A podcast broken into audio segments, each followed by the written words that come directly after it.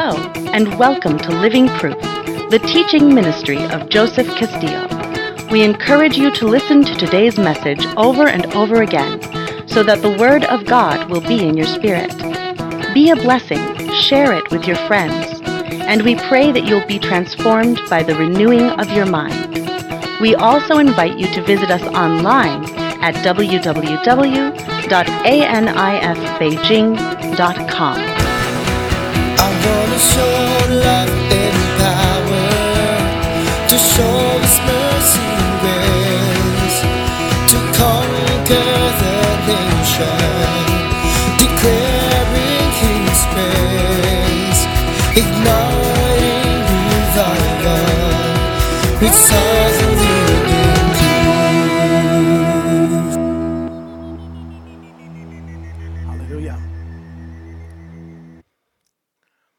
You, Jesus. Let me recap a couple things we said that bears repeating last Wednesday night. Oh, it was so good last Wednesday. Hallelujah. Let me just repeat a few important things I said. One of them was don't pitch a tent of pride around your past successes and strengths. When you pitch a tent of pride upon your past successes and strengths, you stop yourself from growing further. So don't relish in your strengths, don't relish in your successes, because if you do that, another person hungrier than you will pass you up. Hallelujah. I remember I was listening to uh, Jamie Foxx. Does anybody here know Jamie Foxx? Look at all you sinners. Hallelujah. I thought in the church you definitely wouldn't know Jamie Foxx. Well, anyways, Jamie Foxx was uh, sharing about how he was working the comedy circuit in Hollywood. And he was saying how he was working the comedy circuit, and I believe it was uh, Chris Tucker. Chris Tucker came in. And uh, at this time, Chris Tucker, how many of you guys know Chris Tucker? Oh, see, you got some more sanctified people here that you don't know. well, Chris Tucker is, uh, they say he's a Christian. I don't know by his language, but uh, they, they say he's a Christian. But he's the guy that did Rush Hour with Jackie Chan. And he's the guy who did Rush. Oh, everyone knows the Michael Jackson impersonation. Yeah, the guy who did Rush Hour with Jackie Chan. And uh, by the way, Jackie Chan is my one of my good friends' uh, friend. He's he works for Jackie Chan. Yeah, and he's a Buddhist, but my friend's been is an evangelist, saved, and he's been trying to get him saved. So pray for Jackie Chan. Amen. You guys know the wholesome Jackie Chan. I know the Chinese Jackie Chan. And trust me, he needs a lot of prayer. Hallelujah. And let's just say Harvey Weinstein, okay, of China. So, anyways, uh, he works for Jackie Chan. We'll just t- edit that out of the tapes. Anyways, uh, Chris Tucker showed up at the club, and he was all skinny. And by now, uh, you know, Jamie Foxx was kind of fattened up, and he was a little bit muscle on the bones and everything, and living the good Hollywood life, making a lot of money. And um, and, and he had to perform with this skinny little uh, guy who was going to be on the lineup that night, Chris Tucker, who no one ever heard of. And he said that he got up and did his little skit, and his jokes were like just old and tired. He hadn't worked on them very hard, and nobody laughed. He could barely get a laugh out of the crowd. And he was making jokes at that time about how successful he was and how big his house was and all these kind of things. And, and uh, people just weren't really feeling that. So then Chris Tucker came up, who was a poor and starving and hungry. He was hungry. Say hungry. A hungry, you know, uh, up and coming person. And Chris Tucker, he said, was so skinny because he hadn't eaten. He's probably, you know, living on his friend's sofa, starving, trying to make it in Hollywood. And Chris Tucker came up there and killed it. I mean, the whole place was laughing and roaring. And that's when he realized the reason why Jamie Foxx, he, he said, the reason why I couldn't perform like that is because I was no longer hungry. I had gotten a little pot belly. I had gotten comfortable with my life, and I'm not as hungry as I used to be. Like, and he saw that reflection in Chris Tucker. Amen. But the point is, when you get proud of your successes and your strengths, you begin to stop yourself from growing to the next level. Amen. And there's always another level. The Bible says that Enoch got to, so, such, to such a high level that he just disappeared. Amen. He was not because he was walked with God. Hallelujah. So don't pitch a tent of pride around your success and strengths. I repeat this again tonight because it bears repeating. Don't get lazy, say lazy. Don't get lazy on the plateaus you've reached while climbing the Mount of Transfiguration. We are preaching about transfiguration as a sub theme in the last several weeks. Have anybody heard me talk about being transformed, being transfigured in His presence? So we're preaching on this as kind of a sub theme, being transfigured into the image of His likeness. So don't get lazy in the plateaus of success while you are climbing the Mount of Transfiguration. And last week we talked a little bit about Al Bundy and how Al Bundy from, what's that TV show called? See all these sinners in here. you don't know that one. Uh, some family something. Uh, oh, yeah, married with children. That's right. See, we pulled that one out of you. Hallelujah. Yeah, amen. So Al Bundy, you know, he would always, you know, kind of sit on his sofa, drinking his beer or whatever, and burping with his pot belly, and talking about how when he was 17 back in the 1960s, how he scored five touchdowns, and you know, and, and that was the, the pinnacle of his life was a 17 years old, and now he's 47. Amen. So don't get lazy on the plateaus you reached while climbing the Mount of Transfiguration. Amen. I got one amen. Hallelujah. I'm preaching better than you're shouting. Amen. Secondly, I said something that bears repeating is that all outward growth springs from inward development.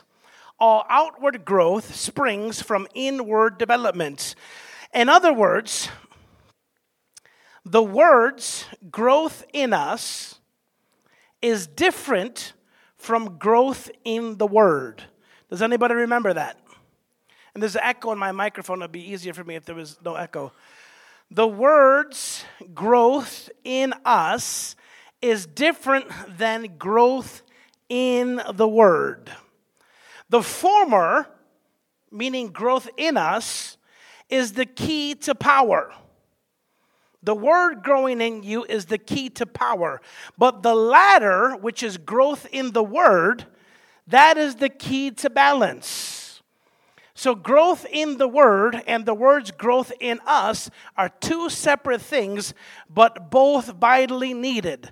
And I like to say, unfortunately, I have seen in my years in the church a lot of people who are really balanced in the word. They know a lot of the word of God, but they don't have a powerful anointing in any area of their life. And that's because they do this 365 daily Bible plan and they read all these scriptures, but they never take the time to let certain biblical truths to grow inside of you. It was John MacMillan, the founder of China Inland Mission Excuse me, the founder was not him. He was the guy who took over after the founder. The founder was Hudson Taylor. After Hudson Taylor moved on, John MacMillan took over China Inland Mission. And he wrote in his book, Authority of the Believer, which is a landmark uh, Christian book, in 1932, he wrote that every aspect of truth in the Word of God must be carefully combed out if we are going to extract the power that are in those truths and implement them in our life. Should I repeat that? yes. every aspect, you don't have to write it down now. I could send it, put it up on the Facebook or something. But every aspect of Scripture, every nuance must be carefully combed through and extracted, and it must be uh, meditated on and studied if we are going to benefit from the nuances of those specific truths. And so, in this particular book, he was dealing with ascension realities, being ascended with Christ, and the realities within those things. So, in other words, if you don't study and meditate on a specific nuances of truths. The, the, those truths will never grow in you and they will never impact your life powerfully. And let me show you an example of one of those truths through a testimony. I, I shared with you guys a little bit before. I was dating a beautiful Moroccan girl who was demon possessed. Well, I didn't know she was demon possessed. I just knew she was beautiful. That's all I knew. that I wasn't really having discernment.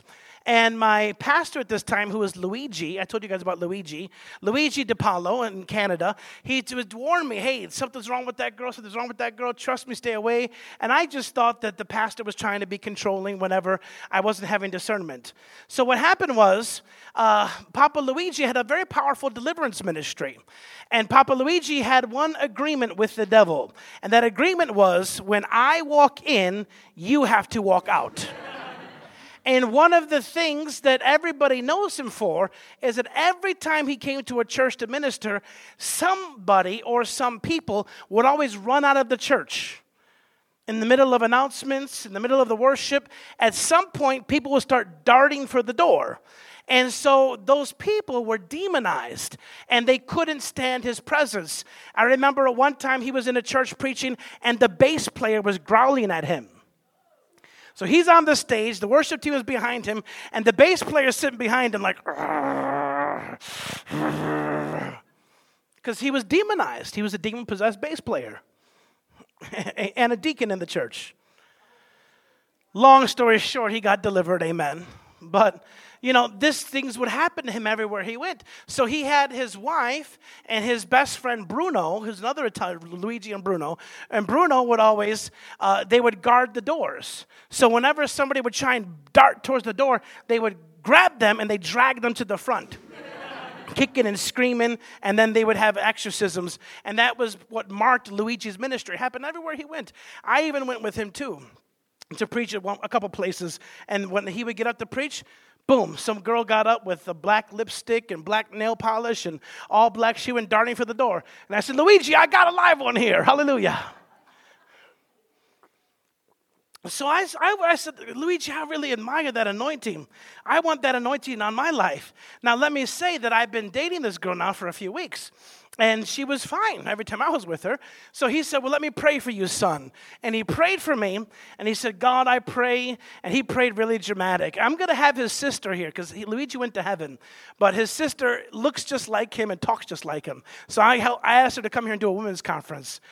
And he's like, you know, he's praying really strong. And Father, I pray for little Joey. And I pray that the same spirit on me would be upon him, that he would have, you know, the authority of God would be upon him. And he prayed for me that I would have an impartation of that anointing. So he hung up the phone. It was a cell phone. I hung up the phone and I opened the door. And it was our, my girlfriend and our chaperone because I would only go out with her with a chaperone. So it was my girlfriend and a chaperone who was this lady uh, from, from our church.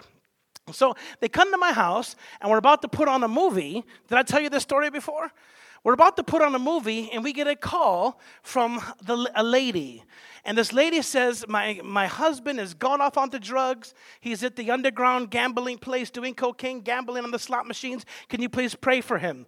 I told you the story how we actually went to that place to get him out, and so on. So we said, okay, well, let's pray. So we all got together, and I held her hand on my right hand and the chaperone's hand in the left hand. And I said, well, before we start the movie and order the food, whatever, let's pray for this brother. So we start to pray, Father, we pray for this brother. We pray he gets off drugs. We pray he comes back. And all of a sudden, my girlfriend girlfriend screams, Ah! Boom! She hits the ground.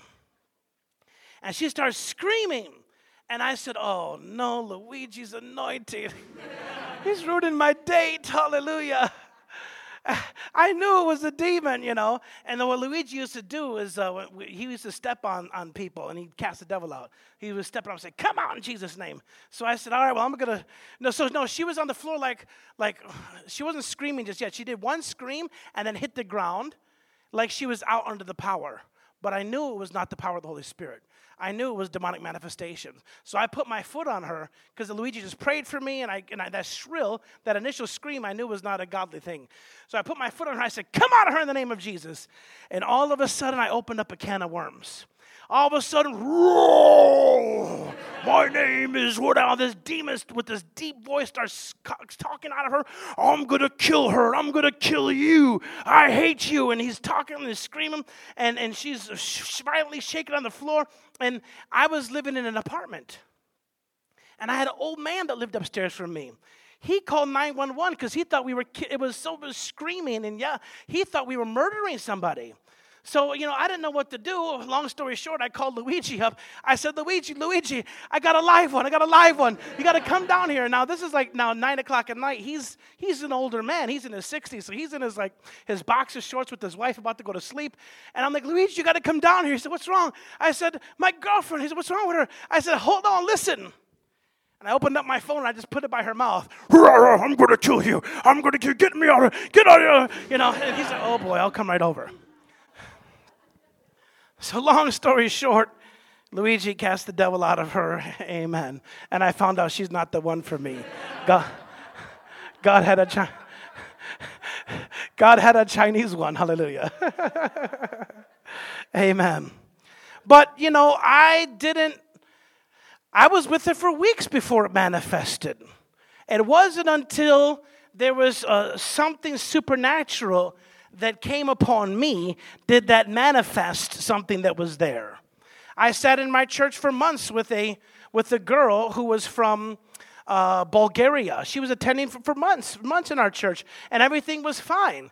And then I had uh, my one of my spiritual, another spiritual father come named Edgar Bailey at 93 years old. He flew to China and he had a meetings for us. And when he got there, she was crawling backwards like a spider. I don't even know how to do that. So she was like backwards, like this, on all fours, crawling like a spider with her head turning around. Totally demonic, demonized. And we did some deliverance on her, cast out the devil. And I thought to myself, why was she so comfortable in all of my sermons? And all of our services, she was just, just dancing in the pews and clapping and so comfortable. It wasn't until a strong anointing came that it manifested. Amen. So sometimes you have to, uh, you know, really cultivate certain spiritual nuances in your life before you could begin to see it manifest. Amen. I want every place I go to be like Luigi. When I walk in, the devil walks out. Amen. Amen. We had a little bit of that last night, didn't we? Hallelujah. So don't get lazy on the plateaus that you've reached while climbing the Mount of Transfiguration. The word's growth in us is different from growth in the word. Hallelujah. Amen. We have to be hungry. Hallelujah. We have to be hungry. Let's look at Luke chapter 4. And let's take a look here at Luke chapter 4, verses 16 through 21. Hallelujah. No matter how much you do, like Joshua and Caleb at 80 years old, they said, Give us another mountain. Hallelujah. Hallelujah. When you stop going after God, you cease to live. Mark chapter 4, verse 16 through 21. It says that Jesus came to Nazareth, where he had been brought up. And as his custom was, he went into the synagogue on the Sabbath day. And he stood up for to read, and there was delivered unto him the book of the prophet Isaiah. And when he had opened the book, he found the place where it was written, The Spirit of the Lord is upon me, because he hath anointed me to preach the gospel to the poor. He hath sent me to heal the brokenhearted, to preach deliverance to the captives, and recovery of sight to the blind, to set at liberty them that are bruised, to preach the acceptable year of the Lord. And he closed the book, and he gave it to the minister, and he sat down. And there all the eyes of them were in the synagogue were fastened on him. And he began to say unto them, this day is the scripture fulfilled in your ears. Let me tell you again in recap, because some of you were not here last Wednesday and you didn't listen to the podcast. But this, the Bible says that he sat down. What you don't know is the significance of him sitting down. Because in every synagogue at that time, they had what was called the Messiah's chair. And nobody ever sat on that Messiah's chair. It was said that the Messiah, when he comes into the temple and he comes back, he will sit in the Messiah's chair. So he didn't just read a scripture, sit down, and that shocked everybody because it was the custom to read that text at that time. The reason why all the eyes were fastened on him is because he not only was there in the correct proper time and season to read that text, which, which we, we would find the word chronos, meaning the, the hour and the season that he was supposed to do and read that text. But the reason why all the eyes were fastened on him is because when he was done, he sat down in the Messiah's chair a chair that no one in their life has ever seen anybody sit in. That for hundreds of years and thousands, nobody has ever sat in that chair. And he sat down in that chair, announcing to them, I am the Messiah. And as they were fastened with their eyes looking upon Jesus, why is he sitting in that chair? He said, I'll tell you why I'm sitting in this chair, because this day the scripture is fulfilled in your ears. Amen. Jesus preached this everywhere he went. Jairus, the woman with the issue of blood, and others knew that they could come to Jesus and be healed because he had made such a ruckus that day. And he began to preach that message, and he preached that message everywhere he went. And that was told, of course, as I said last week, that's what Jesus told Brother Hagin in one of the 21 visitations that he had, that Jesus preached this message all throughout Judea. This was not the only place. And that's why they knew he was the anointed one. They knew he was Messiah. Jesus preached that he is this Messiah. Now, one of the things that we see here, which is often preached over and not studied carefully, is the fact that we know that he heals the blind, we know that he delivers the oppressed, we know he preaches prosperity to the poor, but he also said here that I am come to preach the acceptable year of the Lord. That acceptable year of the Lord is what we call a jubilee. Can you say jubilee? Jubilee is a year that God had chosen to cancel the debts of those in Israel. It's the year that God had chosen to let the oppressed go free, to cancel their debts. If your children were sold into slavery and they became bond servants and bond slaves because of debt, so forth, that Jubilee year is the year that they would go free, and it only happened once every 50 years. So on the 50th year would be the year of Jubilee. And during that year of Jubilee, they would eat and they would live, and they would not sow, they would just live off the harvest. So on the 49th year, they would, they would plant and then they have a rest. And then on the 50th year, they would receive their debts canceled, their properties restored, that which was lost will be restored. So when Jesus came to preach the acceptable year of the Lord, and he said that this day the scripture is fulfilled in your ears, he was saying that I am your Jubilee. The Jubilee is, a matter of fact, not only the Jubilee, but the Sabbath day, uh, the temple thing, all these things, the feast, the Feast of Trumpets, the Feast of Tabernacles, all of these Old Testament things were just shadows to point us to things that Jesus would fulfill and things that Jesus would do. All of it. The Sabbath, Jesus is the Sabbath. He is our eternal rest. And they were told to take that Sabbath and make it holy, take a day to rest, because that was to point to Jesus, who is our eternal Sabbath. He is our rest. So, in like manner, so is the Jubilee. That when Jesus comes, that is God's set time for a miracle. It's God's set time for you to be delivered, to have your debts canceled, for you to be set free. So, Jesus announced this now is perpetually fulfilled for all generations that those who come to me can find cancellation of their debts, can find freedom for their children, can find breakthrough and blessing. Amen. So he said, I am the acceptable year of the Lord. And we began this series by, by discussing a question, and that question is Who is Jesus to you? And one of the things Jesus revealed himself as, as our eternal Jubilee. He is our eternal time for God's favor. He is the set time for God's favor. The time when you come into Him, that slaves are set free, blessings come through, lost possessions restored. Amen. Jesus is, now you understand that in the Greek there's two words for time. There's the word chronos and there's the word kairos. Chronos is K R O S O S, chronos, uh, or it can be CH, depending uh, how you're doing it. In the Greek, it's with a K.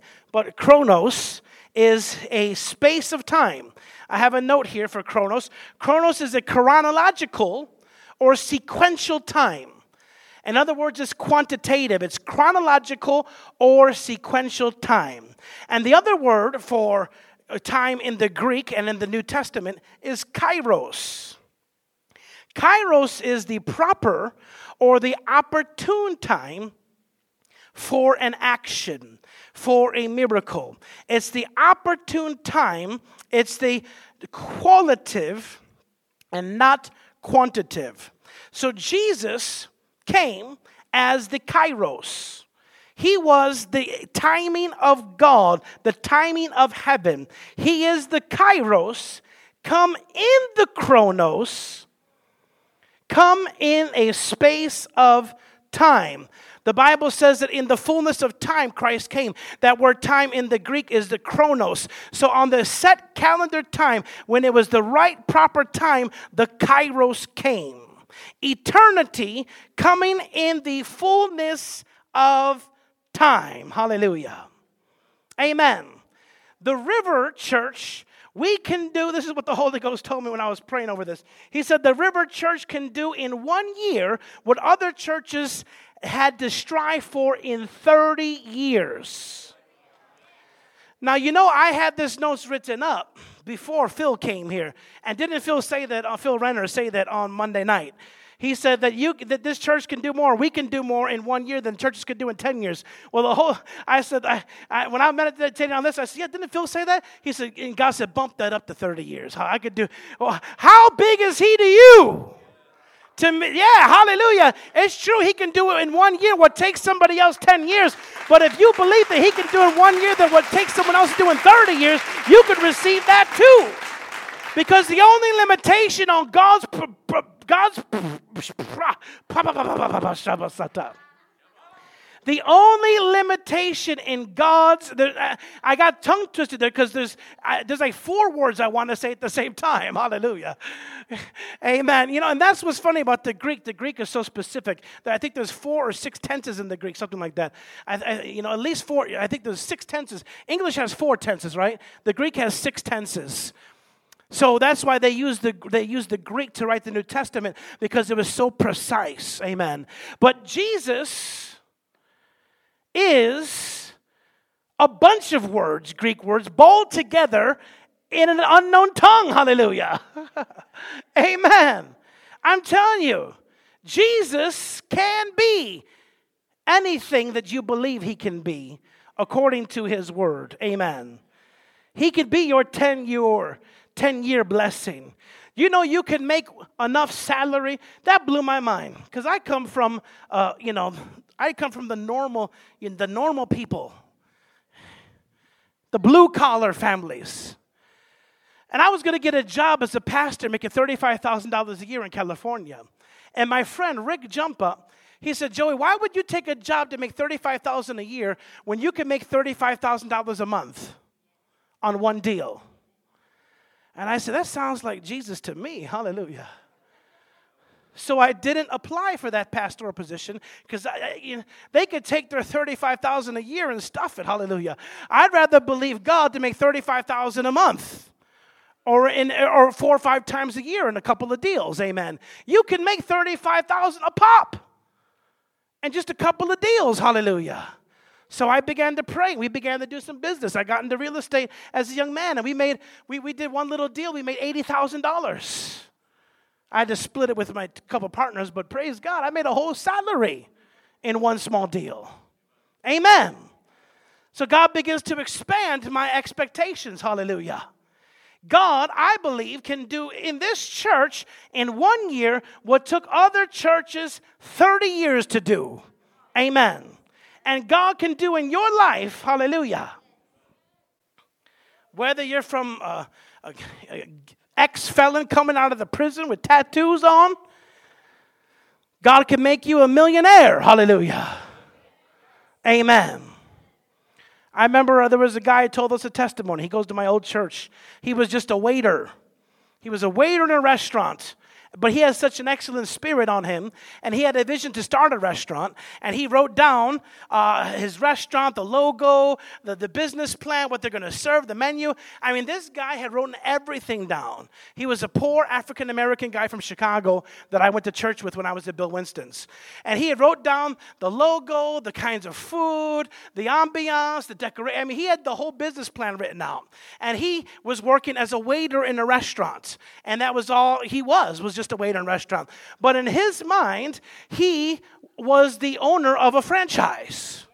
In his mind. Even though he was just, you know, waiting tables for tips, in his mind, he was the owner of the franchise. So he dressed nicer than all the other waiters, and he would, he would walk in. I mean, he was a waiter, not the host. When people would come in, he'd welcome them at the door, get them seated, get them set up. I mean, he ran the restaurant like he was the owner. So one day, a husband and wife came in, and he, he came to them, opened the door, whatever, served them, got them seated, so on, and, and so on. And they were so blessed by him, and they said, Sir, uh, how long have you been? Uh, running this restaurant. He said, Oh, no, I'm just a waiter here. They said, Oh, you're not the owner? He said, No, I'm just, I'm just, you know, I'm just a waiter. She said, But you look like and you act like you own this restaurant. And he said, Well, because, ma'am, he said, in my spirit, I own many restaurants. I own franchises all over Chicagoland area. And she said, Is that so? He said, Yes, ma'am. He says, So I figured that if I want to be, uh, if I want God to bless me to own a franchise of restaurants, he said, then I need to act like it in this restaurant. And she's like, Tell me about your restaurant. So he said, Oh, my restaurant's name is this. And it has a little bit different ambiance than here. We like, it's more like this kind of, and we have like all cherry wood. And he begins to share his whole restaurant. She was so impressed. She said, Is this written up? He said, Oh, yeah, I have the whole thing. I have the menu, I have the business plan, everything. She said, Well, how much do you need to get started? He said, Well, I estimate we need about $2 million. And she's like, This is what I want you to do. She's with her husband. She said, We're the owners of McDonald's, the CEO of McDonald's. And she said, I want, you know, they're Christians. My friend actually has Bible study in their home in Chicago. They have weekly Bible study for the youth there. And she said, We, we, we want to invest into your business. Meet us tomorrow at the bank, and we're going to we're gonna transfer you over $2 million to get your, to get your chain store started.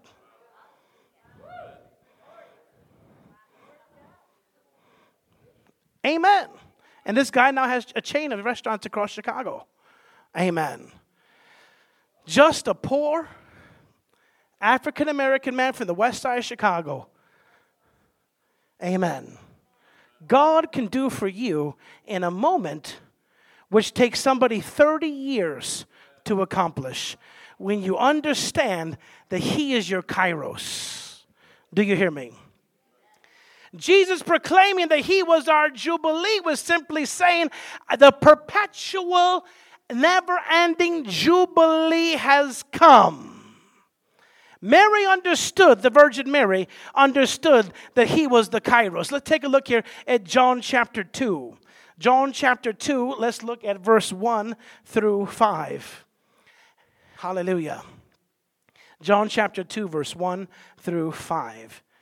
This is the account of Jesus with his mother in Cana of Galilee which me and my wife renewed our vows there. And if you come with us to Israel next year, we will take everybody here and we'll renew your vows right there in Cana of Galilee. Hallelujah. How many of you would like that? How many of you would like to get a spouse so you can just get married there next? Amen. Hallelujah. Amen. Amen. Hallelujah. Receive it. Hallelujah. The third day, there was a marriage in Cana of Galilee. And the mother of Jesus was there. And both Jesus was called and his disciples to the marriage. And when they wanted wine, the mother of Jesus saith unto him, They have no wine. And Jesus says to her, Woman, what have I to do with thee? Mine hour, say hour, mine hour is not yet come. And his mother saith unto the servants, Whatsoever he saith unto you, do it. And if you know how the story goes, even though he pushed her away and said, My hour has not come, she said, Never mind all that time talk. I know who you are. Go get the vats, fill them up with water, and bring them to Jesus. Because she was going to place a demand on who she knew that he was. Amen. Just like we talked last week, the woman with the issue of blood, Jesus didn't consciously decide to heal her. His conscious will and mind had nothing at all to do with her miracle. She was able to take a miracle off the table of God from Jesus Christ without even asking his permission, without even asking if he would, without even him deciding to give it to her, because she didn't need him to decide to give it to her, because she had heard that the Jubilee has come. And if I could just touch the Jubilee, I'll receive whatever I need. I don't even need to pray, I just need to touch him. Hallelujah. And Jesus said, Who touched me? He had no idea who was getting miracles from him. Hallelujah. So she said, Never mind this time talk, you're the kairos. That word hour in the Greek Obviously, the word hour in the English was extracted directly from the Greek because the Greek word hour is hora. H O apostrophe R A H, uh, hora, or we, we get the word hour. And that word hour means a certain time or season. A certain time or season.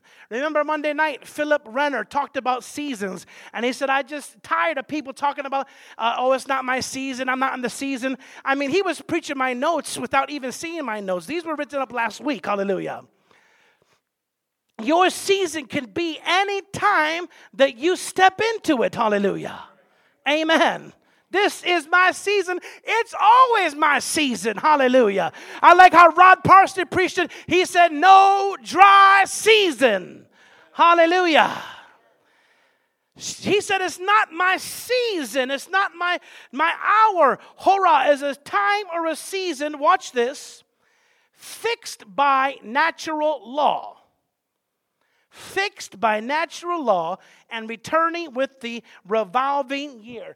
In other words, it was not the calendar time for him to begin to do miracles, but she didn't see Jesus as, as you know, he's the bound and limited by the calendar, bound and limited by time. She saw him as the one who, who transcends all time and space. She knew that he was God because the angel told her his name shall be called Emmanuel, God with us. Hallelujah.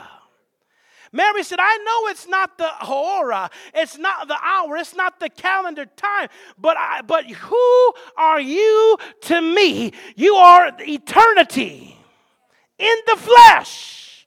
Hallelujah. The Virgin Mary knew he was Kairos, she knew he was the Jubilee. When Lazarus died, we have another thing that took place. When Lazarus died, Martha only knew Jesus as the Chronos. She knew Jesus as the Chronos, how many of you know the story of when Lazarus died and Mary and Martha came to Mary stayed in the house and Martha came? Do you guys know that story.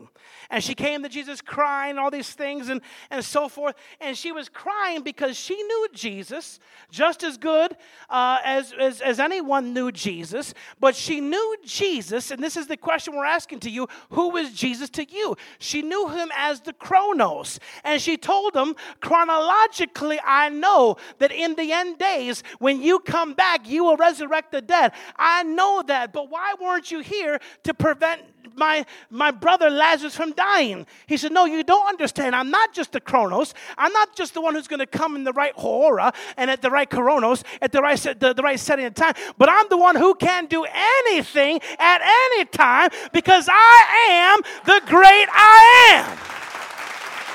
Do you understand me? Hallelujah. So Martha only knew him as the Messiah, limited by time. She knew him as a limited God. Reminds me of the man that had glasses in the Christian bookstore when I first got saved. And I said, Hey, brother, can I pray for you to be healed of wearing spectacles? I had more faith back then. Hallelujah. Now I don't even pray for that. Huh? But I was on fire. Hallelujah. And I said, You know, God you from that. He's like, Oh, no, no. He wants me to have these spectacles so he could get his glory. And I was like, Well, can I at least pray for you to be healed? He said, No, I don't want you to pray for me. I thought, What is what church does he go to? I, I, that's what I was thinking. What, what gospel is he learning? Amen. He knew Jesus, he was a Christian, but he knew a limited Messiah. He knew a limited God. That by the right hora, miracles could happen. But Jesus said, I am. Hallelujah. Amen. He is whatever you need him to be right now. Hallelujah. And I'm telling you, to me, he's a $2 million God. Hallelujah. I'm going to put a million on this building, buy this up, open up the Bible college, open up the school of government, put a cafe, Starbucks, Seattle's best. I don't care what we're going to put at the end of this building. And hallelujah. And I'm going to take the other million and put billboards all across this city. Hallelujah. And have operations because I know him as a $2 million God. Hallelujah. Amen. But who is Jesus to you? Hallelujah. Amen. See, all substance in the visible and the invisible realm, all substance is given in seed form. You can write that down. All substance in the visible and in the invisible realm, meaning anointings, gifts, uh, spiritual things, fruits, joy, peace, patience, all these gifts, hallelujah, they're in seed form, and everything in the visible realm buildings, properties, cars, transportations, jobs, everything in the visible and the invisible realm is there for us in seed form. Do you understand that? And Jesus is the Word of God planted into the earth. Hallelujah. Let's look here at 2 Corinthians 4:10. 2 Corinthians 4:10. As we begin to merge our lessons from Saturdays and Sundays and Mondays and Tuesdays, let's look at this here.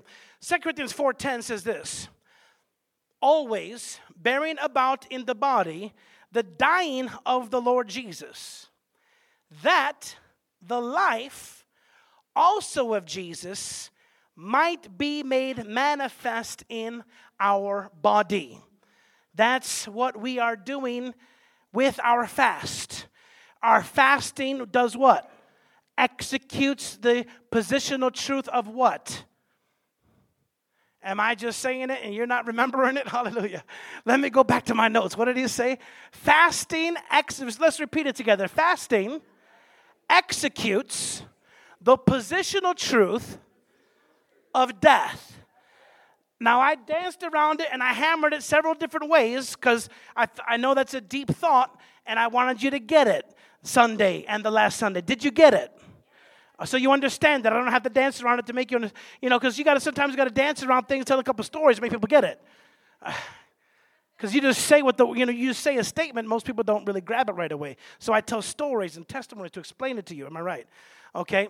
So fasting executes the positional truth of death so that the life of God can begin to exude out of our spirit man because the spirit man is full of the Zoe life of God. So when the flesh is put to death through fasting, the spirit becomes stronger. So fasting is not just a hunger strike against God, fasting is a reliance on spiritual nutrition that the life of God would be manifest through us. And prayers are answered more easily when fasting, not because you have manipulated God, but because you have killed your unbelief and come alive in your spirit of faith. And when you pray, things happen. We got that. We get that, I hope. We've been talking about that last couple Sundays. Amen.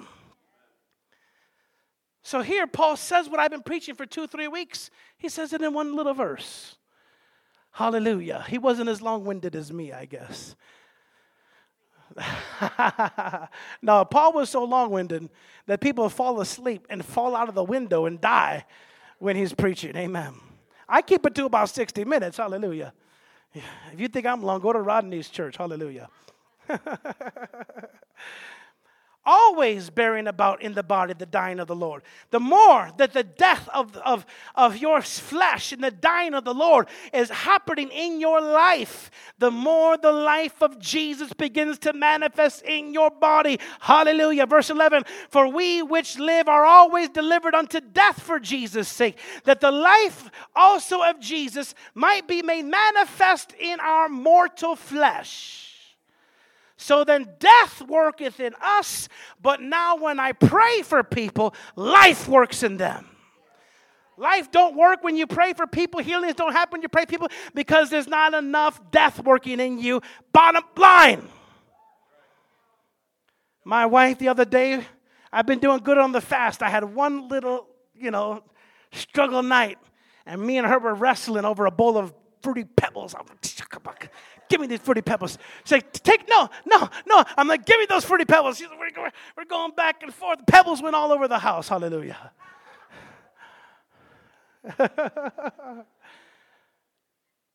we need to get death working in us.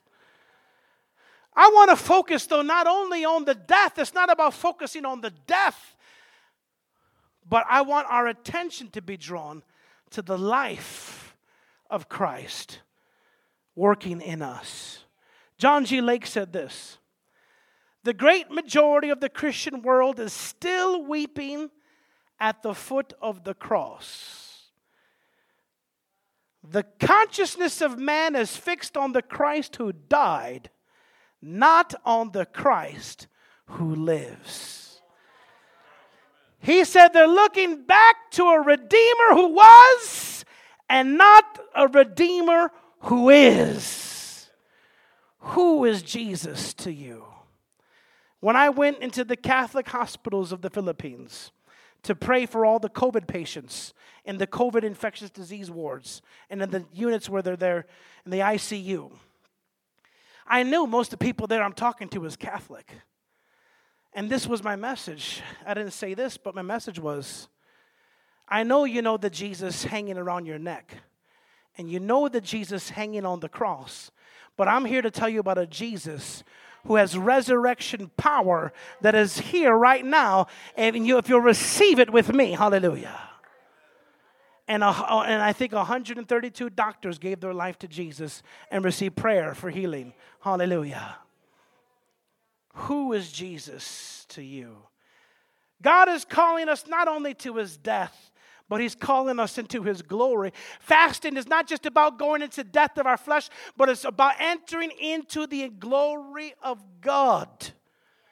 I think Chris got hit with it today in the kitchen. Hallelujah.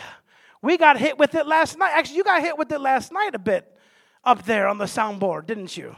And then it just been, you know, got hit again in the kitchen. Hallelujah the fasting is not just an introduction to death, but an introduction into the glory of God. And it's in the glory that miracles happen. Hallelujah.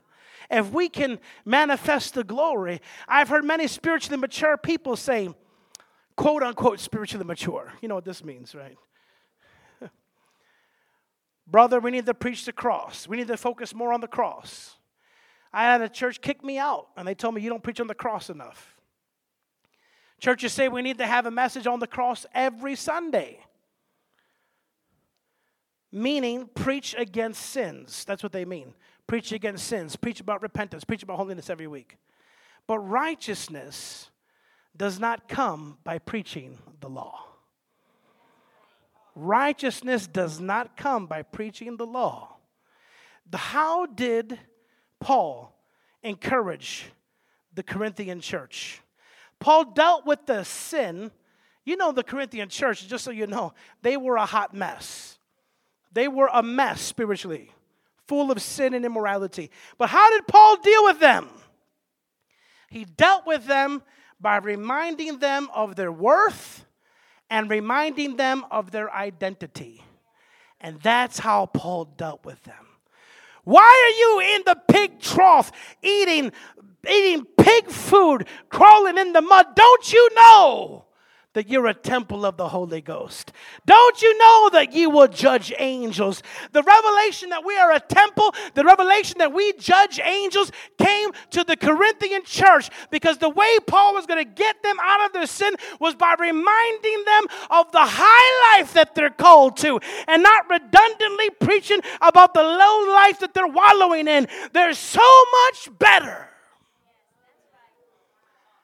And that's where we get the English word repent from. Repent re means to turn from. The word pent is the word penthouse. It means the top suite or the top life. So repent it only means uh, say, oh, forgive me of my sins and stop sinning. But repent means turn from your low life and come up to the high life. Hallelujah. Where all your needs are met, where you're fulfilled in the glory of God, where you have no lack, no illness. Why are you wallowing in the mud? Don't you know this sin bringeth forth death? But you will judge angels. You're a temple of the Holy Spirit, reminding them of who you are. When you sin, you forget who you are. You're far above stupid little sins. Hallelujah. Amen. And when you're reminded of who you are and have a revelation of who you are, you won't waste time. Amen. Running with the rabbits when you should be hunting with the hounds. Do you understand me? It's like the analogy of that eagle that was born in the chicken pen. Have you heard that story? Eagle was born in the chicken pen. And he was walking around that pen like a chicken. He was an eagle, but he was walking around like this, you know. and he was just, you know, he thought he was a chicken because he grew up with all chickens. His entire life, he knew nothing but chickens. So he was living like a chicken. It wasn't until one day that he walked across uh, a, a puddle and he looked in that puddle and he realized, whoa, who's that looking at me in the puddle? He realized, I'm not a chicken, I'm an eagle. Hallelujah. And that's how we are. Hallelujah. Growing up in this world system as chickens, never realizing that we're eagles. And with the chicken mentality, I always thought you had to buy a car with a loan. I thought I had to buy a house with a loan. As God began to renew my mind, I bought my first car cash. Brand new, off the lot, zero miles. Hallelujah. I bought my first four houses, condos. I bought them all cash, no mortgage. Because I re- I'm the only one in my family that bought houses cash. I'm the only one in my family that bought, uh, bought um, a car cash off the lot. Only one in my family. Because I realized they're living like chickens. I'm not a chicken, I'm an eagle. Amen. I'm not a chicken, I'm an eagle. I don't have to get a loan. Amen. And the thing is, watch this my salary was $800 a month. While I have cousins making $150,000 a year, $200,000 a year, and they're up to their nose in debt. Everything they own is on a credit card and a loan. And I'm making $800 a month, and I bought four houses cash and a car at the lot cash on an $800 salary. Because how? Because I don't purchase with money. The Bible says, Come and purchase without money. Faith can get you in the natural what money can get you. Excuse me, in the faith gets you in the spirit, what money can get you in the natural. You don't need money, all you need is faith. You don't need money for school. You don't need money to buy a house. You don't need money to buy a car. You don't need the money to buy clothes. You just have to know who He is regarding your shelter and your housing, who He is regarding your clothing. The first five suits I bought, now I have a closet full of suits, a walk in closet full of suits, and half my suits are, are still being shipped here from the Philippines. But before I had one suit, all I had was sweats and gym shoes. Amen. And I bought ties for $2 each from Marshalls or $2.99. And I bought five ties and I prayed for five suits. And God blessed me by different people without me asking nobody. Five suits, every single suit matched my ties. Now I have suits coming out of my ears. Now I have a suit business. I have a suit. Me and my wife just started a suit business. If anybody wants tailor made suits, we have cashmere, wool, cotton, or you could have a blend, whatever, depending on how much you want to spend. But we have tailor made suits that you'll pay for about 500 bucks. Little commercial here. About 500 bucks for a tailor made cashmere wool suit. If you'd like to have a nice suit or something like that, see my wife. But now I own the suit store. Amen. But at 17, 18, going to Bible college, 20 years old, I, didn't, I couldn't afford one suit. But I realized God didn't make chickens out of me, He made eagles. Amen. Are you a chicken? Are you an eagle? Ask yourself that. Hallelujah. But you know, it takes faith to say, I'm not going to go to the bank, I'm not going to go the world's way. And there's nothing wrong, listen, of using debt if you know how to use it wisely. Because a wise man will take somebody else's money and make money with it. Amen. Hallelujah. That's why I don't agree with, with the word of faith that says never have any debt, because some debt can be used for leverage to make money. Amen. But if you'd rather not do it, go God bless you.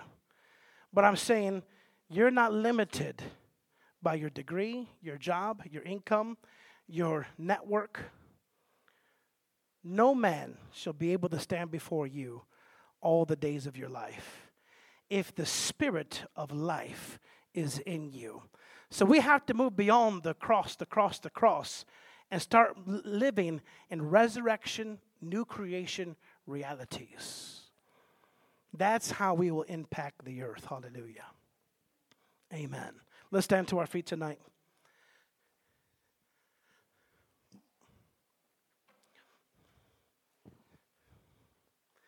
I didn't know we'd get into that tonight, but that was for somebody here. Amen.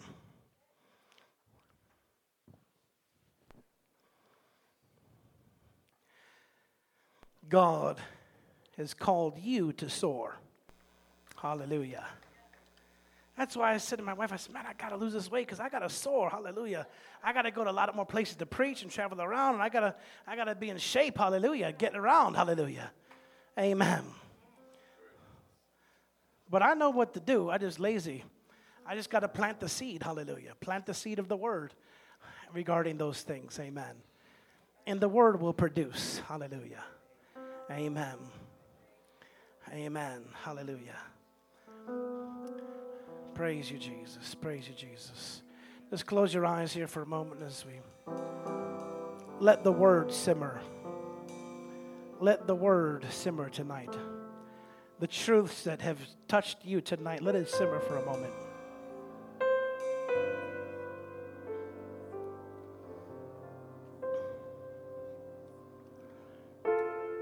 Are you on a plateau?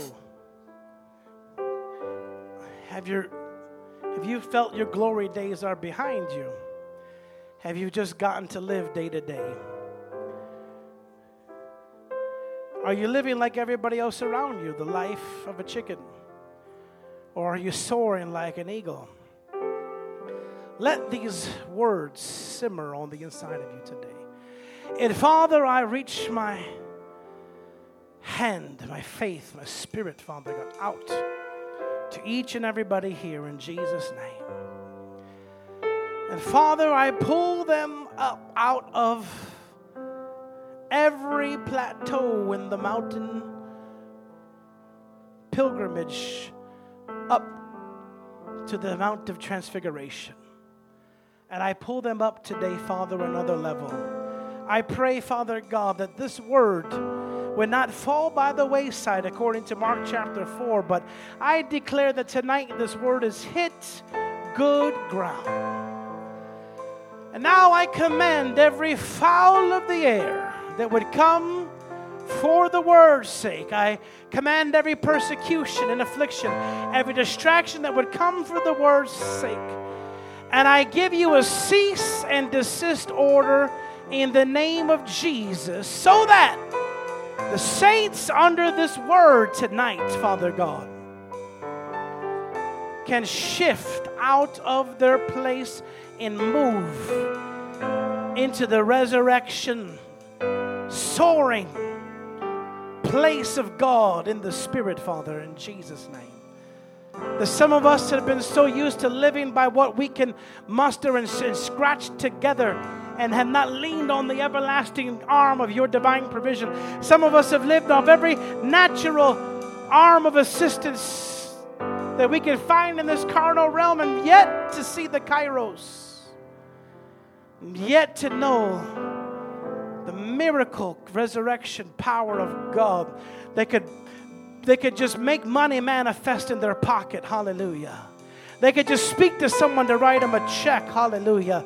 They can just do in a moment what would take surgeries, what would take uh, loans, what would take all kinds of things, what would maybe would take horas, maybe would take chronos, but you can do it in a moment because we are people of the cloud. We are people of the cloud. We must not walk away from service as we walk away from a mirror and forget who we are. But we must look in that puddle and see the eagle that you've cast us to be. As Brother Sumrall called them, the divine molds of God that you've molded eagles in this church, Father God.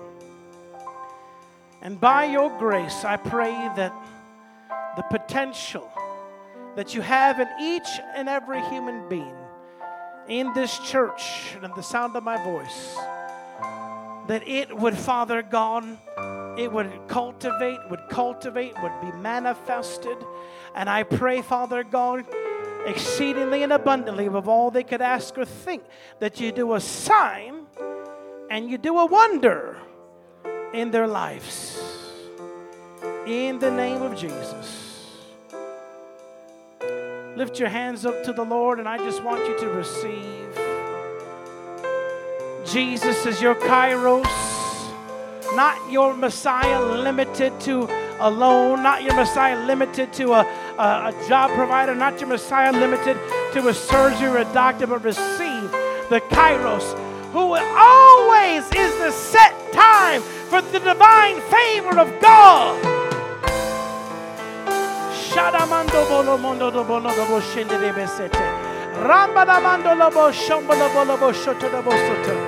Let not the words of thy prophet fall to the ground today, but Father God, enforce, enforce in the spirit of faith everything preached from your holy word today. In the life, in the finances, in the health, in the families of everybody here.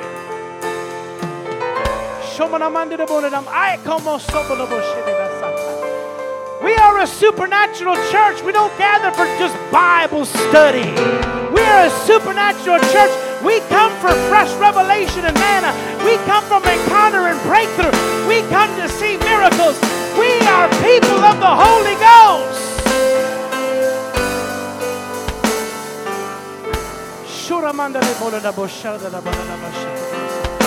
You want a Bible study? Tune in to Charles Stanley. If you don't want an encounter with the living word, come to the river 216 Luther Drive, Broken Arrow. Hallelujah.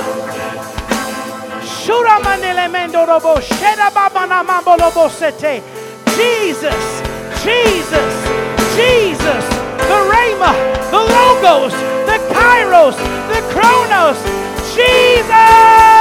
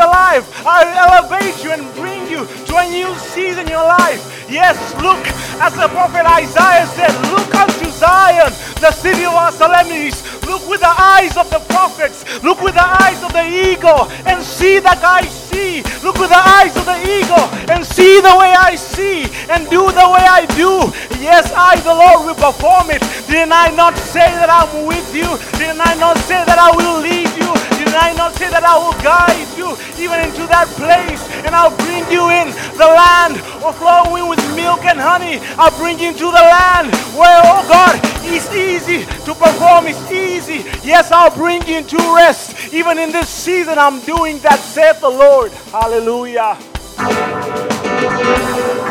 Hallelujah.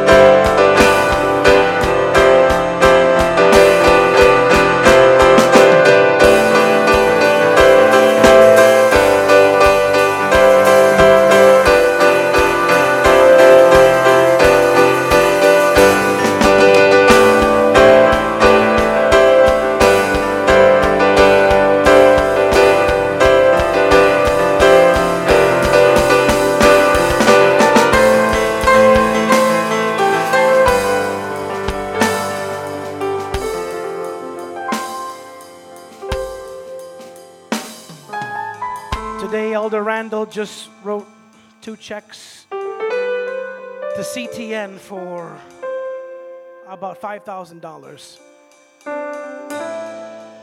It seems crazy, a little church that's only been open for two months, dropping $5,000 into the television. But you see, we have to get the sound that this church is making into the airwaves. We have to cover the city, we have to cover the state. We have to go through this airwaves, the antenna, because the principalities and principalities and rulers of darkness that rule in the airways of this city need to hear the anointing that's coming from this house. Because the anointing that's in this house is dominion, it's kingdom, it's apostolic, it's authority. It's not just a Bible teaching. So we need to invest in these airwaves. We need to send this sound through the airwaves. I could put on YouTube and boost that. I could put on uh, Facebook, boost that, and maybe get more viewers. Hey, I got 50 million or whatever, 35 million, whatever. I forgot, 26 million with Rodney on Facebook. But I'm after the airwaves. I'm after shaking the airwaves of this city and this nation. Hallelujah. And we're going to put the worship on the airwaves and the prophesying on the airwaves because this sound is not just coming from me, but it's coming from the ministers. It's coming from, from the ministers here, from the worship ministers, and from the, our, our, our assistant associate pastors. And it's coming from the ministers here. It's a sound of heaven that is coming from a small group of people that have come together simply because they're hungry. All you came from other churches, but you came because you want more. You're the people who want more. And the sound that that's producing, we need to put on the airwaves. Hallelujah. I don't know how long we can do it. I'm believing we can just stay on. Hallelujah. But as you understand, we have a limited amount that we have gotten to do that with. Amen. But we believe that if God wants us to continue to impact these airways, if we invest into it, sow into it, it, money will come back. Hallelujah. And we'll be able to continue to broadcast this sound. Because the Bible says in the last days there'll be many teachers running around and people running around with itching ears to hear all these teachers. But we don't need another dead talking head on television. We need a sound of the anointing. That's what Rod Parsley brought to television. He was the only guy that brought signs, wonders, people falling out, miracle power of God. That's what Benny Hinn brought to television, the anointing. And that's what Rodney Howard-Browne brings to television, the anointing, the manifestation, the demonstration. But there's just on one hand, how many people I could count across all the preachers on television that are bringing the anointing across the airwaves. There's teachers everywhere. But who's bringing signs, wonders, the prophetic, the miracle, the power of God? We need to release that sound in the airwaves. Hallelujah. Amen. And I believe that as we do, the things, everything in the natural, everything in the natural is a reflection of what's happening in the spiritual realm. And if we impact the spiritual realm, we'll get more witches coming. Hallelujah. To me, you're not doing nothing. The witches ain't coming. Hallelujah. We had a witch come yesterday, ran out of the service, couldn't even take the announcements, ran out, contorting in their car, driving off. Her, her friend had to jump in the window. It was like she was pulling off. He had to jump in the window to go with her. Hallelujah. Demonized people come in, and some of them think they're Christians. You know. They said, Lester Sumrall, do you believe Christians could have a demon? He said, depends on your definition of a Christian. Amen. Father, we bless your church today. We thank you for those hungry souls, most our friends and family members now, that have gathered here, Father God, to eat the manna from heaven, to worship the King in the presence of the corporate anointing, Father God. And we thank you, Father God, for the anointing that you put on this house. And we thank you that it will just increase. We don't, we're not satisfied with today's anointing. We want to get, hallelujah, even more. We want to get so plastered in the Holy Ghost that we have to pick people up and Uber them home. Hallelujah. thank you, Holy Ghost. And we thank you for it in Jesus' name. Amen. You know, the anointing here is the same anointing that we use in the crusades that we have. The same anointing that I have in the crusades with demoniacs being set free, people being healed. It's the same level here. You just don't notice it as much because we don't have that big crowd of people. But it's the same. There's a very powerful anointing in this church, if you don't know. I'm telling you, this is the crusade anointing that we have when we go to the nations. Amen. And we thank God for that. Hallelujah. Because without it, I don't even want to have church. I just can't go to another dead service.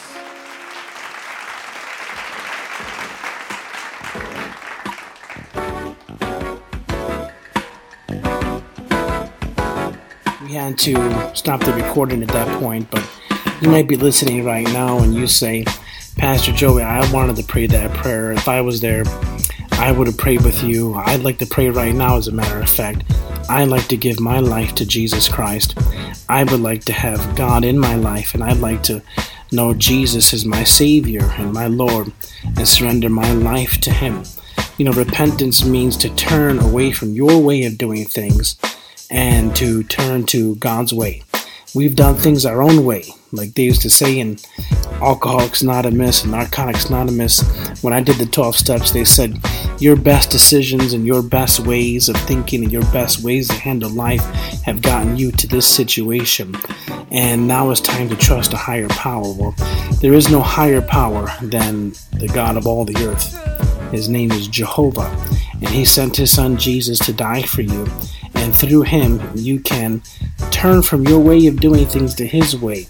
And His way is the right way because He made you, and He made you for a purpose, and He knows exactly what you need to p- pull out your potential to forgive you of your sins, deliver you from the things that keep you away from God in a sin and death cycle. And if you'd open up your heart to Him right now, together with me, God can begin a new work in your life. So just pray with me wherever you're at, whether you're driving your car, whether you're at home, uh, wherever you are. Just just pray with me and repeat after me. Say, Father, I come to you now in the name of Jesus. I ask you to forgive me. Forgive me of my sins. Wash me in the blood of Jesus. I believe that your Son died for my sins. And on the third day, he was raised from the dead. From this day forward, I belong to you. In Jesus' name, amen. You prayed that prayer, I'd like you to contact me and we can send you some more resources and materials that could help you start this new life because this is the first day of the rest of your life. Email me at joe at nationsabroad.com or email the church at nfcontact at gmail.com. And we'd love to speak with you and just correspond with you and put you on the right path. Maybe help you find some local churches there online or something, or maybe we know some pastors there that could follow up with you and help teach you the Word of God. Thank you for listening, and feel free to download the other podcasts and just feed on the Word of God.